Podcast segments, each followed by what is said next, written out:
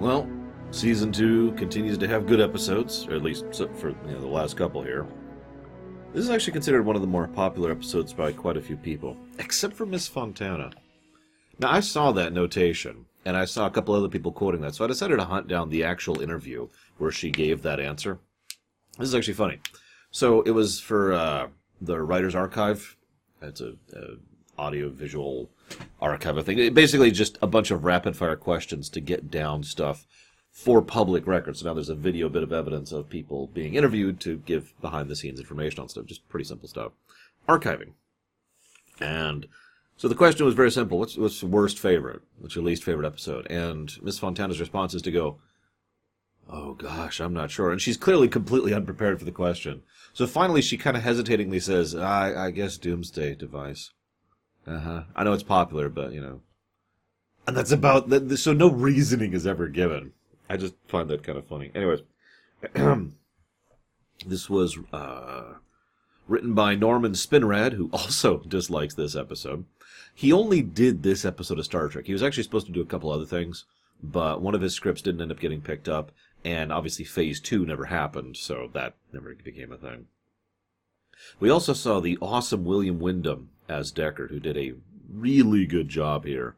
Also, a quick, uh, before I talk about him, a quick return from Elizabeth Rogers, who plays Lieutenant Palmer, aka the Companion, back in uh, back in the Cochrane episode. Also, Sol Kaplan introduced another series of music for this episode, which is another bit of semi-recognizable Trek music.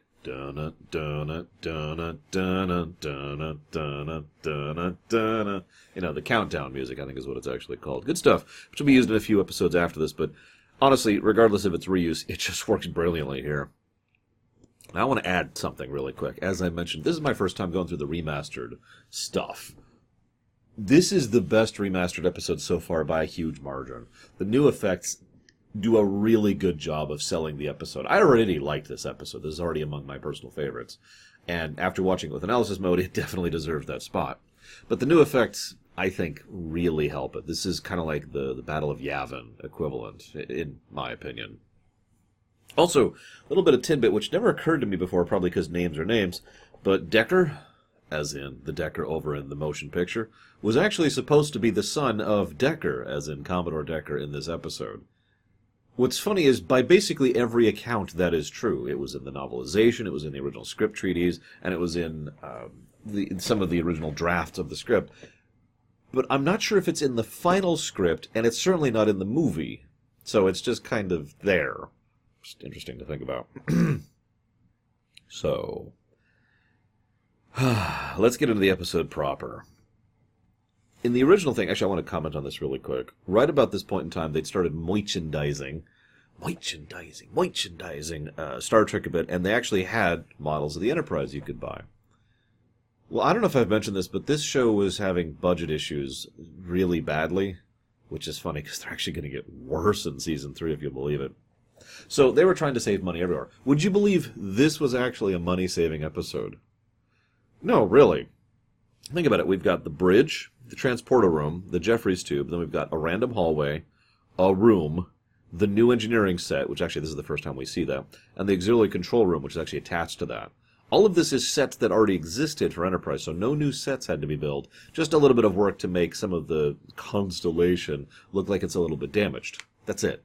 Then we have the visual effects, which admittedly are visual effects, but that's that and the hiring on of the guest star is all it was. So this was actually a cost saving episode, which I find hysterical for for a vehicle that's usually considered an action piece, at least by TOS standards. Anyways, um, so they I'm, I'm sorry, I'm getting off topic. The whole thing I was leading towards there is they bought one of the models to use that for the constellation. If you ever watch the original versions, it's really obvious that the model for the constellation is way worse quality than the model than the 10 foot monstrosity they were using for the Enterprise. It's fine, it works, it's just interesting to think about. Anywho, so we find out that there's this system which has been smashed. Oh god, except for the star. They actually specifically mentioned the star is still there, but the planets are super smashed. Well, that sucks. And then they find the constellation, which is sucked, which is super smashed. Well, that sucks. It's the first time we've seen another Constitution class ship, consequently. So they mention that the bridge is uninhabitable. Now, I just want to give special praise to that line because that that one line reduced the budget of this episode drastically. Because now they could have set most of the constellation stuff on the other bridge, but in order to do that, they would have had to redress the bridge substantially to make it all damaged and injured, and then fix all that afterwards. So instead of doing that, they just have those much smaller sets I mentioned earlier, which can show damage. But if, I mean, if you're actually paying attention to the episode, they barely look damaged. They barely look different at all. So it's fine, and it saves a lot of money and makes the episode uh, take less time to make too. So that's good too. So Windom, yes, I, I mentioned William Windom. He's great in this episode, like legitimately awesome which is hysterical because if you've seen any interviews by him or any of the things where he's talked about this, he's mentioned that he wasn't trying. He was, in fact, acting like he was in a Saturday morning cartoon. If that's what he considers Saturday morning cartoon acting, I don't know what else I should see here. See, the thing is, I've heard some people theorize that this is because he was so emotionally traumatized that playing himself over the top like this leads into that and actually I kind of agree with the idea. He portrays someone who is absolutely emotionally destroyed. I'm curious what he thinks good acting would be in this case. You know, if it would be very subdued or whatever, because the way he portrays himself, he, he does come across as a lunatic, which is exactly what we need. The initial scene with him, the severe emotional distress. I couldn't. I couldn't. And the way he just, he can't even speak properly. The way he just breaks down as Kirk's like, come on, come on, give me information, man. It's like, Kirk, dude. but the way he sells that scene hits me emotionally every time I see it. Because you can feel that emotional distress just radiating off of him as, again, he, he is rendered incapable of even processing properly. I want you to picture this for a moment. I want you to picture a bunch of people that you care about. I don't know if I'd say use the word love, but they definitely matter a lot to you. Now imagine they're all being tortured and killed, and you can't do anything but listen. How would that feel? Yeah, that's that's just. And his breakdown. Oh my God! I'm the last man. That's what you're supposed to do. just wow. I, I am sorry for continuing to praise this, but you can really feel that. You can really feel it in his presentation and in his emotion. Then we start learning a little bit about the planet killer. First of all, we learn that it uses pure anti-proton beams. This is interesting in its own right, ignoring the fact that this is apparently extremely devastating and is emphasized to be so. If you pay attention to to mm, let's use Star Trek Online as a specific example. Star Trek Online, okay, so all the damage types in Star Trek Online are mostly the same. it's just mostly down to which color of beam or, or you know blast that you want to use. That is a change. It didn't used to be that way. It used to be anti-protons were the best. I think they're still technically the best. It's just by an absolutely minuscule amount. But I bring this up because in STO, ignoring the, what's available for the player, there's not many races. Like every race has their own damage types. You know, the Romulans tend to lean on plasma. The Klingons lean, lean on disruptor, disruptors. The Federation leans on phasers, right? The Voth and the Heralds are the ones who use anti-protons. The big boys, the giant, massively technologically powerful empires, are the only ones who really use anti-protons with any regularity. It's, I only mention this because there's always been this sort of thing that that mostly comes up in non-canon stuff, but it's this this kind of impression that anti-proton weapons are the big weapons. They're as they're as big and dangerous and powerful as they get, and are also very very difficult to actually get to work properly. Hence why they're so rare. Anywho, so we find out this sucker is carving a path from outside the galaxy in and is going straight through the habitable zones. This, of course, then leads to uh, the dilemma.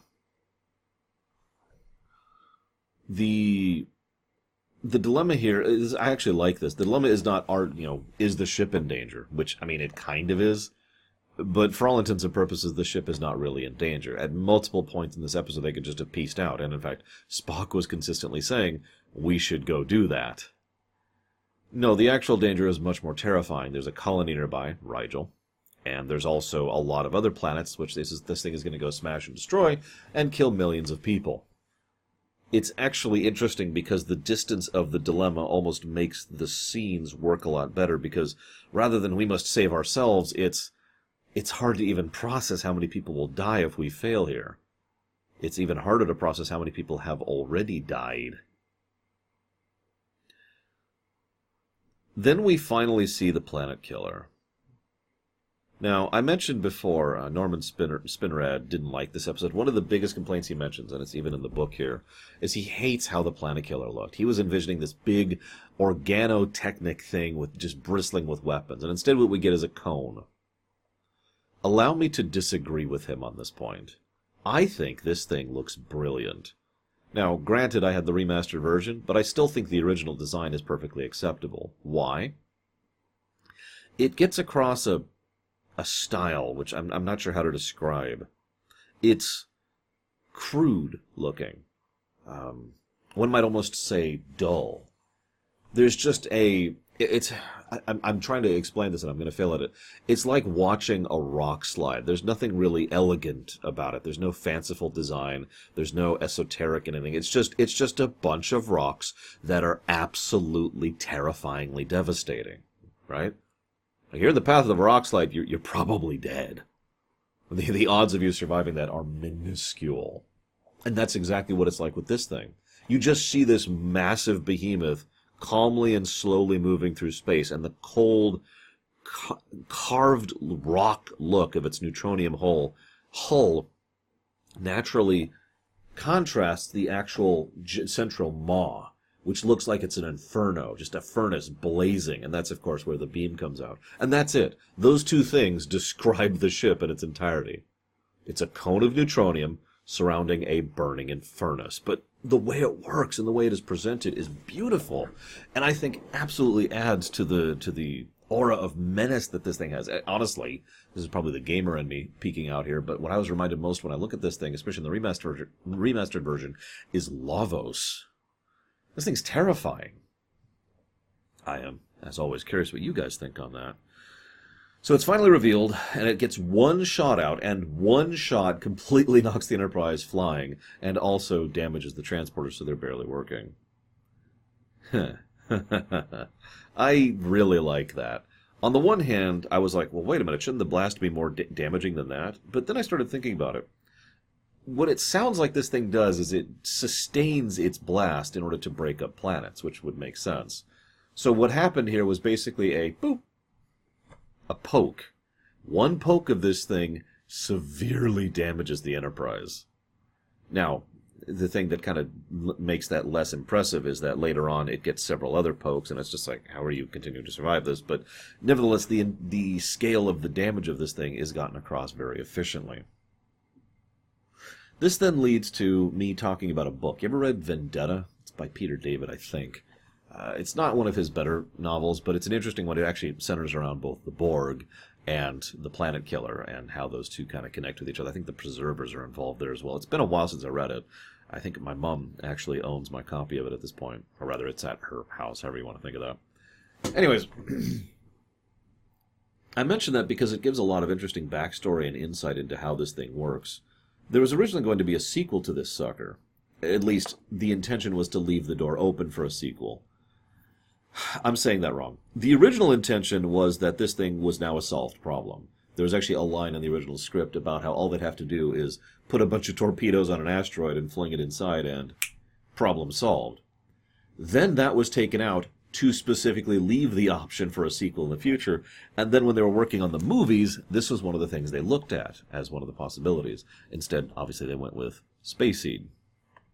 Just wanted to comment on that because it's it's obvious this is one of those things that a lot of people have gotten the attention of and the eye of, and it's been in a lot of apocryphal stories. In fact, there is actually a planet killer in Star Trek Online, and it is a pain to fight because holy crap! Because you can only damage it down the maw, which is where its attacks come from, and its attacks will absolutely destroy you. Makes sense, right? Its greatest weak point is also its greatest strong point, so there's kind of a a risk reward scenario there, and you really need to rely on your speed and mobility. But I'm getting off topic. This then leads to one of the two major talkie points of the episode Spock versus Decker. Now, who's right? Which one of them is right?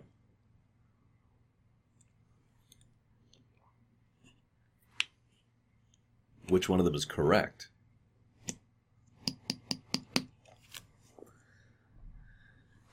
This dilemma is something I've actually referenced before over in Best of Both Worlds Part 2, and something I've actually wanted to talk about for a while. Because it boils down to one of those core human elements. I, I don't see a lot of shows or movies or books or games really discussing this theme. It's the theme of hopelessness, really, but also defiance. The reason I say those two things together is because defiance is not hope. Hope is things will get better. Defiance is things are bad, so screw you. I'm going to do everything I can to spit in your face as I fall because I'm not going quietly. Defiance. That's Decker.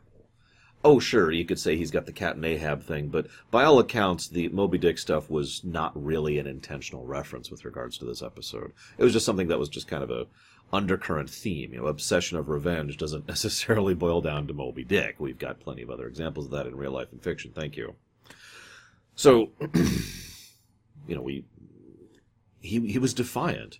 We have to fight it. We have to destroy it. We have to kill it. This thing has to go down. They, my crew, did not die in vain. I did not survive in vain. This has to happen. Now we contrast that with Spock's utterly brusque, cold, brutal logic.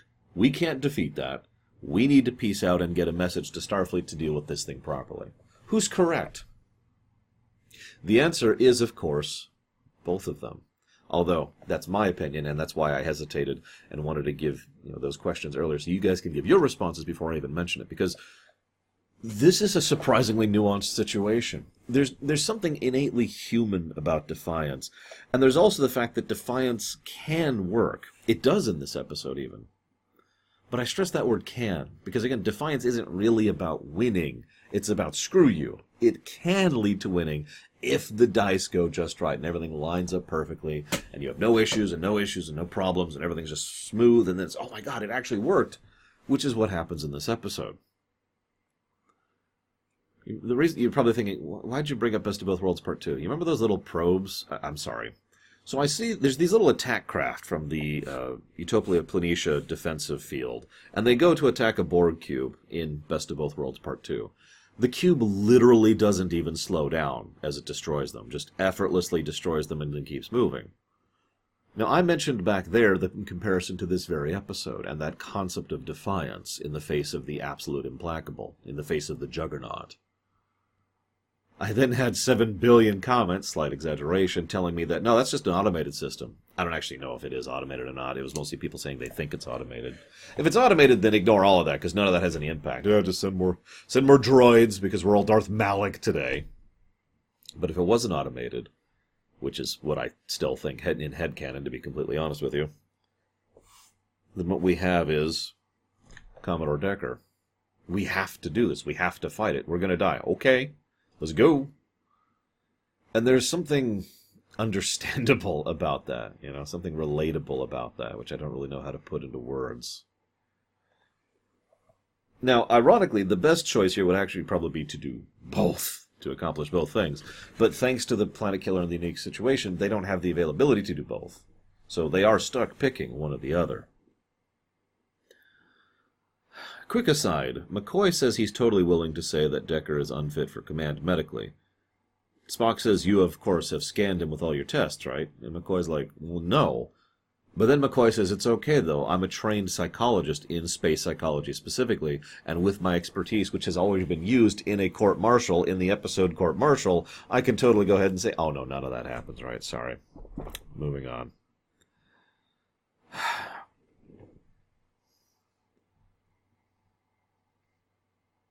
Sorry, I'm looking at my notes here because I want to talk about this next scene in very constricted. So, so then there's some action stuff happens. They move the constellation.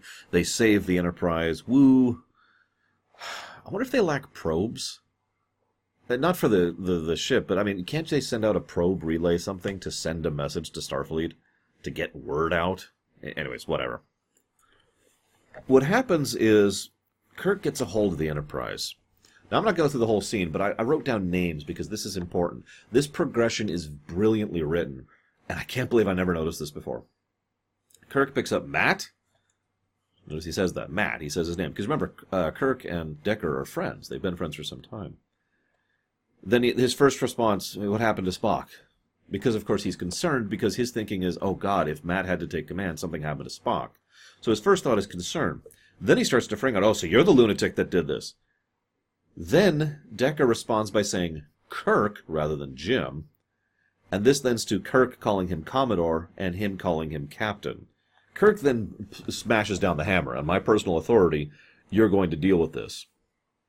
This is one of those fun ones. Um, technically, a crew of a ship is more beholden to an admiral than their captain they've served with for several years, but in a crunch, who do you think they're going to listen to?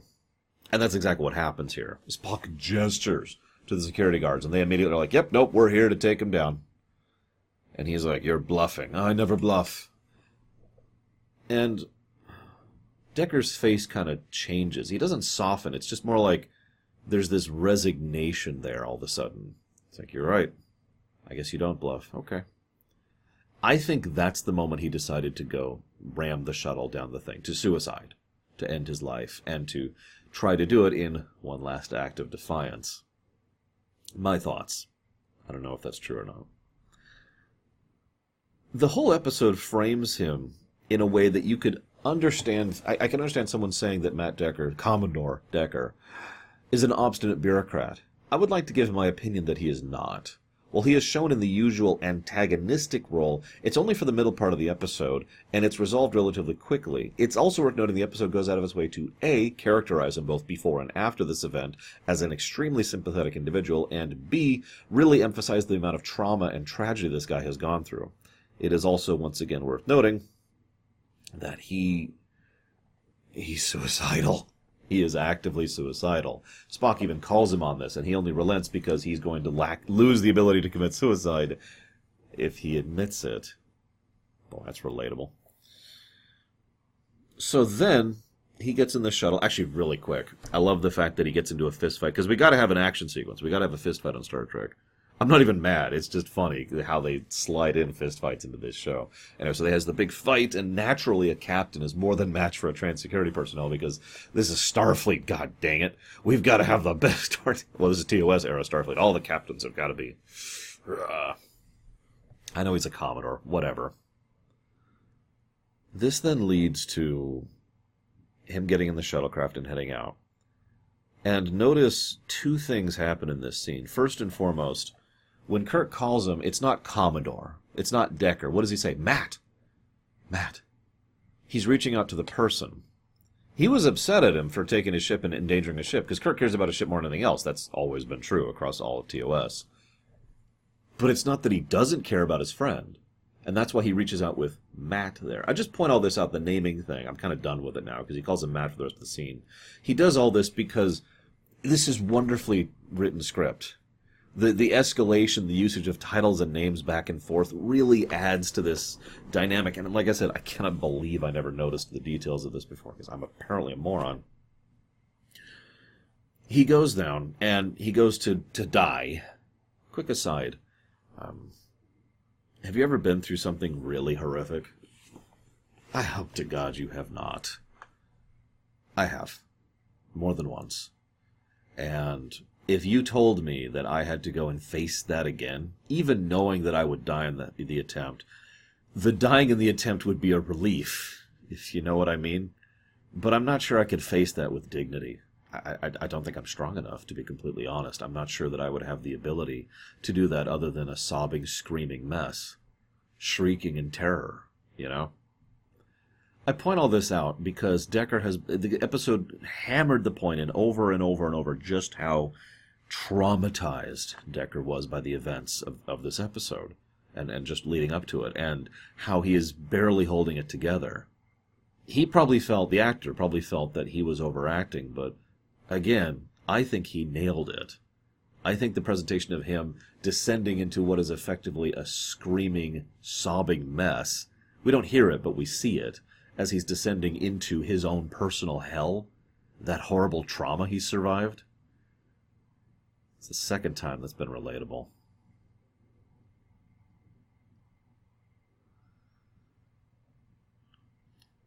The best part is it's not actually in vain. truthfully, if I'm being honest, the answer here is a little bit obvious. I mean, it has a giant weak point. Come on, it's right there. Honestly, I would have thought of just tossing a bomb and throwing it in well before, you know, the idea of throwing the constellation in.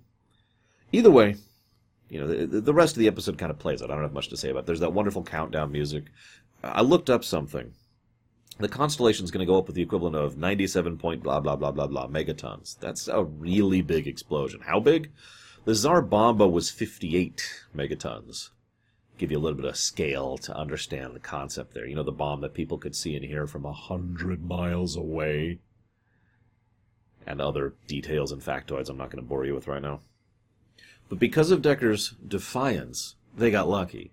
They discovered a weak point and they were able to exploit it, and his death was not in vain. They even discussed this toward the end of the episode. I, I plan on saying he, he died in, in service of his duty. He's going to be posthumously rewarded. I like that idea, and I like this episode. Um, I already talked about that, so I guess I'm done here. I hope you've enjoyed my thoughts as always, guys. See you next time. Dun dun dun